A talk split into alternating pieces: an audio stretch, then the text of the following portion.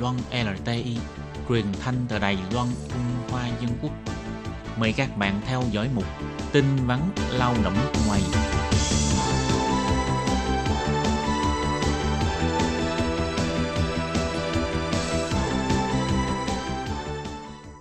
Hoàng Lam xin chào tất cả các bạn.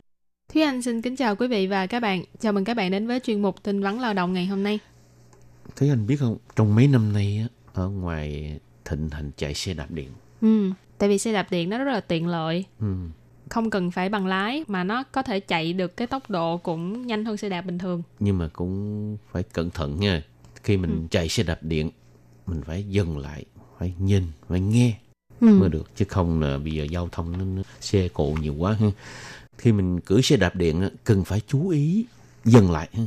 Tức là dừng xe lại, nhìn, rồi quan sát xe đang chạy trên đường. Có thể là xe từ phía trước chạy tới từ bên trái chạy tới ha hoặc là bên phải chạy tới.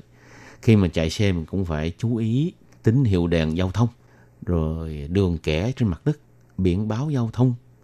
Tuyệt đối không chạy xe trái quy định. Gọi là trái quy định có nghĩa là như là chạy ngược chiều hay là vượt đèn đỏ chạy xe sau khi uống rượu vân vân. Ừ.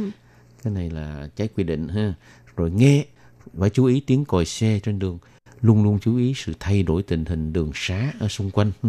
Thì dần nhìn nghe trên đường thực hiện cho chính mình để mà đảm bảo an toàn giao thông.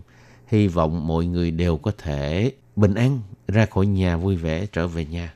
Nhưng mà chạy xe đạp điện cũng phải chú ý sau khi uống rượu cũng không được ừ. chạy trên đường ha thì tức là các bạn khi mà tham gia giao thông là cho dù các bạn dùng phương tiện giao thông gì thì các bạn cũng không được uh, lái xe hoặc là lưu thông trên đường khi đã uống rượu thì nếu các bạn lao động nước ngoài có uống rượu mà nồng độ cồn vượt quá tiêu chuẩn theo quy định trong luật sẽ bị phạt tiền từ 15.000 đại tệ trở lên.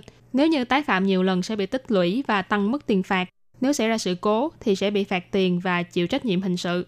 Và nếu như các bạn làm trái quy định pháp luật của Đài Loan thì tùy theo cái tình tiết sự cố và mức độ nghiêm trọng của sự việc thì Bộ Lao động cũng sẽ dựa theo pháp luật để hủy bỏ giấy phép lao động của các bạn. Thậm chí còn hủy bỏ cả thẻ cư trú và trục xuất các bạn về nước và nếu như vậy thì các bạn cũng không thể làm việc ở Đài Loan được nữa. Vừa rồi là Thúy Anh chia sẻ với các bạn về việc sau khi uống rượu không được đi xe đạp điện hay là bất cứ một cái phương tiện giao thông nào, lái xe hay là uh, chạy xe máy cũng vậy ha. Và tiếp tục xin chia sẻ với các bạn nữa là nếu các bạn làm khá hộ công cho một chủ thuê nào, thì nếu mà chủ thuê ra nước ngoài thì bạn phải đi theo để chăm sóc ông bà cụ của chủ thuê. Bạn phải nhắc nhở chủ thuê phải xin giấy phép tái nhập cảnh dành cho người nước ngoài, sau đó mới có thể đi ra nước ngoài đi cùng chủ thuê sắp tới thí dụ chủ thuê muốn dẫn ông hoặc bà cụ ra nước ngoài để thăm người thân hoặc là đi thư giãn nếu các bạn khá hộ công nước ngoài muốn cùng đi ra nước ngoài thì phải chú ý trước khi xuất cảnh hãy nhớ nhắc nhở chủ thuê hoặc là công ty môi giới xin giấy phép tái nhập cảnh dành cho người nước ngoài tại Sở Di dân, Bộ Nội chính. Giấy phép này có thể đến xin vào bất cứ lúc nào và miễn phí. Và khi bạn xin giấy phép tái nhập cảnh dành cho người nước ngoài, cần phải chuẩn bị các loại giấy tờ như sau. Thứ nhất là bản chính hộ chiếu dành cho lao động nước ngoài. Thứ hai là bản chính thẻ cư trú. Thứ ba là phiếu đăng ký và cái phiếu đăng ký này có thể đến lấy tại quầy của Sở Di dân. Thứ tư là giấy ủy quyền, là lao động ủy quyền cho chủ thuê hoặc là công ty môi giới. Thứ năm là giấy đồng ý, Thứ sáu là con dấu của chủ thuê.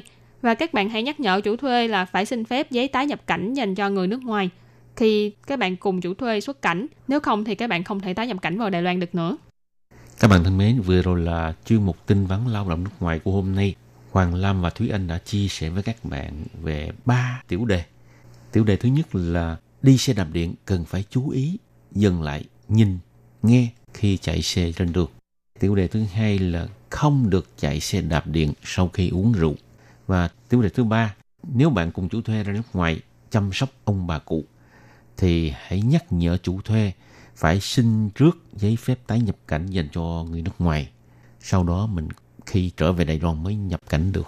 Vừa rồi là ba tiểu đề của hôm nay, chia sẻ với các bạn đến đây xin chấm dứt. Cảm ơn các bạn đón nghe.